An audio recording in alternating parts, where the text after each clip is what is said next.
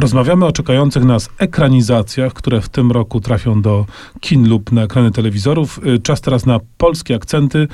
Lem, Stanisław Lem ma ewidentnie dobrą passę, właściwie to zawsze ma dobrą passę, ale jakoś tak pamiętamy o nim więcej i żywiej. I oto do kin trafi kolejna wersja jego dzieła, tym razem Głos Pana. Tak, Głos Pana to jedna z największych powieści e, Stanisława Lema.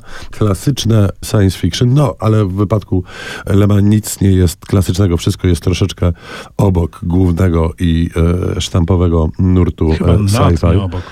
Masz rację, e, zdecydowanie nad. To jest niesamowite, że ta książka nie została nigdy wcześniej e, zekranizowana. W końcu się udało. To jest węgiersko-kanadyjska koprodukcja jest już trailer do oglądania. Trailer mm, no, nie zdradza za dużo. Znaczy, e, można się spodziewać arcydzieła, można się spodziewać klapy po tym trailerze. Wygląda zachęcająco, przyznam. Natomiast mm, trzeba ponad wszelką wątpliwość zobaczyć cały film.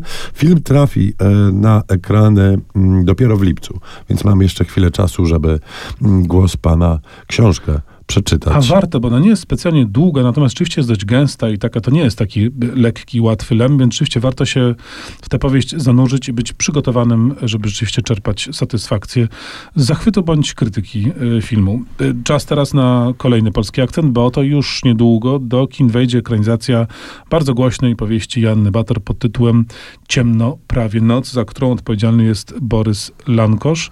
Można już zobaczyć y, trailer.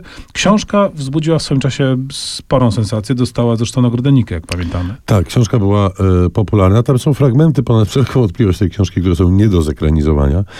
E, Można mieć ten czat taki internetowy na przykład? Tak, tak. Myślałem o tym czacie internetowym, chociaż to mogłoby się pojawić w postaci jakichś takich dymków na przykład. Nie wiem. Mogłoby tak. Zoba, e, zobaczymy. Bardzo jestem e, ciekawy, jak wyglądać będzie Wałbrzych i czy tak przerażająco jak w e, książce. No zobaczymy. Bo to właśnie, jeśli chodzi o książkę, ja muszę powiedzieć, że fabuła fabuła, ona jest oczywiście sensacyjna, tajemnicza. Pamiętamy, że chodzi o takie śledztwo dziennikarskie związane z zaginięciem kilku dziewczynek.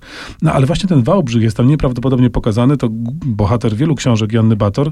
Jednak właśnie w ciemno prawie noc on zyskuje zupełnie inny wymiar i no tak, tego jestem najbardziej, y, najbardziej ciekaw, jak to wszystko się potoczy. W, w roli głównej bohaterki Magdalena Cielecka, no, będzie się działo pewnie. No dobrze, na koniec porozmawiajmy o kobietach e, i o Nawet o kobietach. kobietkach. Wszyscy pamiętamy głośną ekranizację z Winoną e, Ryder i Susan e, Sarandon. A to już na ponad 20 przykład. lat upłynęło. Ponad 20 lat i to jedna z wielu, bo ekranizacji filmowych e, było kilka, w tym bardzo, bardzo dawno temu. W ogóle dwa nieme filmy powstały na podstawie małych mm, kobietek. Było też dużo seriali e, i przed nami kolejna e, adaptacja To jest ciekawe, że są takie książki, które rzeczywiście... książki. No tak, ona jak gdyby mm, wdarła się na ekrany duże i małe i została. I tak wszyscy chcą oglądać co parę lat nową wersję. Coś w tym musi być.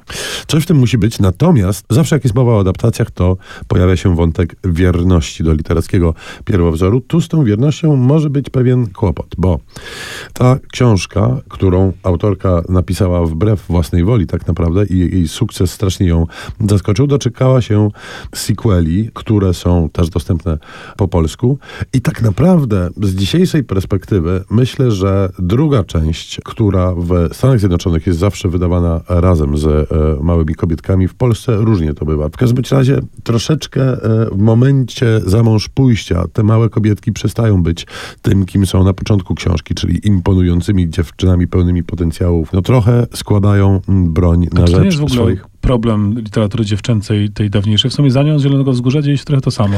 No też jakoś gaśnie, jak dorasta.